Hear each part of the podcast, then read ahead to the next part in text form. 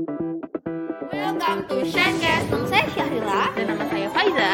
Kami akan menjadi host pada episode kali ini.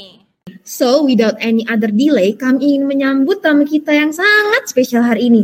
Ia adalah seorang dokter spesialis penyakit dalam, yaitu Dr. Satrio Dwi Suryantoro. Nah, kedatangan beliau di sini akan bahas topik terkait lupus lebih jauh nih. Halo dokter, selamat datang. Bagaimana nih kabarnya hari ini?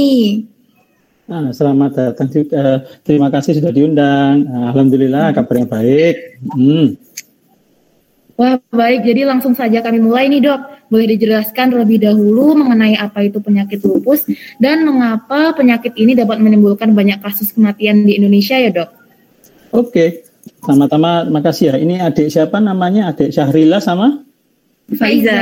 Oh, Faiza. Soalnya namanya nggak ada di situ. Ya, wis. ya. Jadi uh, bismillahirrahmanirrahim. Uh, Assalamualaikum warahmatullahi wabarakatuh. Uh, yang pertama-tama saya mau menjelaskan tentang penyakit lupus ya. Penyakit lupus itu namanya istilahnya penyakit yang kronis dan sifatnya autoimun. Jadi tiga kata itu dulu ya. Jadi yang pertama itu penyakit jelas ya, sesuatu yang menyebabkan kesakitan. Yang kedua kronis. Kronis itu artinya dalam jangka waktu lama ya dan tulisan dan apa namanya uh, bukan berarti sembuh tetapi nanti terkontrol ya istilahnya ya. Nah, ketiga adalah autoimun. Autoimun itu adalah bahwasanya sistem imun kita, sistem kekebalan tubuh kita itu tidak bisa mengenali tubuh yang normal, sel tubuh yang normal. Sehingga uh, dia uh, sel sel imun kita akan bereaksi dengan menghancurkan sel tubuh kita yang normal, selain sel tubuh yang sakit juga. Jadi akhirnya sebagai akibatnya sel tubuh yang normal menjadi perlahan-lahan akan mengalami kerusakan dan akhirnya menimbulkan gangguan. Nah, itulah kira-kira definisi penyakit lupus. Nah, kenapa kemudian uh, penyakit lupus itu sering menimbulkan kematian? Ada beberapa hal. Yang pertama, deteksi dininya itu susah. Ya, deteksi dininya itu susah karena uh, lupus itu juga dikenal sebagai penyakit seribu wajah. Dia bisa menyerupai berbagai macam jenis penyakit. Sehingga pastinya sulit ya, sulit kita mengenali lebih dini. Nah, kemudian yang kedua, lupus itu lebih dominan pada perempuan ya. Perbandingannya itu 9 banding 1. 9 perempuan dan satu laki-laki. Sehingga kita tahu sendiri kalau uh, adik-adik ya sama terutama ya kadang-kadang bilangnya bad mood, bilangnya mood swing, bilangnya apa? Nggak males ngapa-ngapain, capek. Padahal belum tentu itu betulan capek. Bisa jadi itu salah satu tanda dari lupus juga. Jadi kan sangat sulit untuk membedakan. Dan yang ketiga yang paling sering datang ke dokter itu biasanya dalam kondisi yang sudah lebih terlambat sehingga penanganan yang diberikan akhirnya uh, walaupun seoptimal mungkin hasilnya belum uh, hasilnya tidak bisa memberikan yang memuaskan. Kira-kira begitu ya, Dila sama Di Faiza. Ya, pertama. Oh, begitu ya, Dok. Lalu hmm. saya pernah dengar nih, Dok, ada yang namanya deteksi dini lupus. Apa hmm. bisa dijelaskan sedikit, Dok, mengenai ya. hal tersebut? Oke, deteksi dini lupus itu kembali lagi ya. Yang pertama eh, paling banyak pada perempuan, terutama perempuan yang usia produktif. Ya, usia produktif itu artinya mulai dari seusia adik-adik ini ya, 16, 17 sampai dengan kira-kira usia 39, 40 tahunan sampai ke atas itu ya.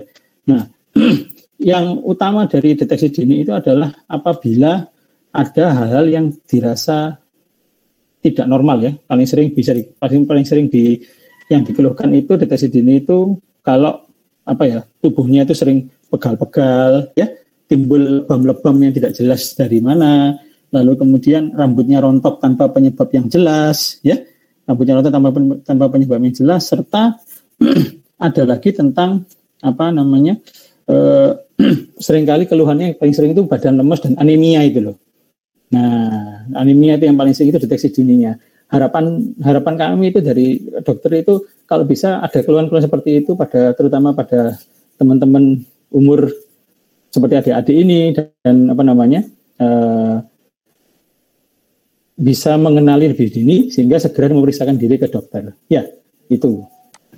Nah, baik dok, terima hmm. kasih. Untuk terakhir nih dok, sebelum penutupan, hmm apakah dokter ada sedikit pesan untuk para medical warrior yang sedang mendengarkan podcast ini? Oke, ya untuk para medical warrior ya, yang pertama ya makan yang cukup dan istirahat yang cukup. Ya, itu dua itu pertama ya. Terutama kalau yang sudah di asrama jangan lupa ya kebanyakan ngobrol ini dari lupa istirahat. Ya. yang kedua, yang kedua, makanannya dijaga supaya tidak terlalu banyak anu kalau bisa makanannya dijaga itu lebih banyak yang makanan alami, buah dan sayur, ya. Ya bukan berarti kemudian yang lain jadi salah, enggak, tapi lebih banyak kalau bisa buah dan sayur, ya. Yang ketiga ada namanya exercise sama olahraga yang rutin, ya. Kalau bisa olahraga rutinnya itu, oh maaf, maaf, uh, olahraga yang rutinnya itu paling tidak setiap hari kurang lebih 15-30 menit ya, entah itu jalan kaki, ya, entah itu bersepeda, lima kali seminggu lah, tiga sampai empat kali seminggu ya, dibuat rutin ya, itu itu saja kesehatannya. Baik, benar sekali. And that is all the time that we have for today. Terima kasih dokter sudah mau datang dan sharing such a valuable information. Ya kan, Real? Wah Yo, iya, pastinya. Mm-hmm. Terima kasih dokter. Terima kasih. Nah, Medical Warrior, keren ya materi podcast kita kali ini. At the end of the day, lupus adalah penyakit autoimun yang mematikan dan juga autoimun itu dapat berkurang keparahannya dengan melakukan deteksi dini. Uh, nah, Medical Warrior kayaknya cukup sampai hari ini dulu deh podcast kita bersama Dr. Satrio Dwi Suryantoro. Gimana? Seru dan pasnya bermanfaat banget kan? Oh ya, buat kalian yang ingin ikutan lagi keseruan kita dan ingin bertanya dengan Dr. Satrio, jangan lupa ikutan live Instagram kami ya pada tanggal 13 Agustus di Instagram Lupus Early Detection. See ya! Mari.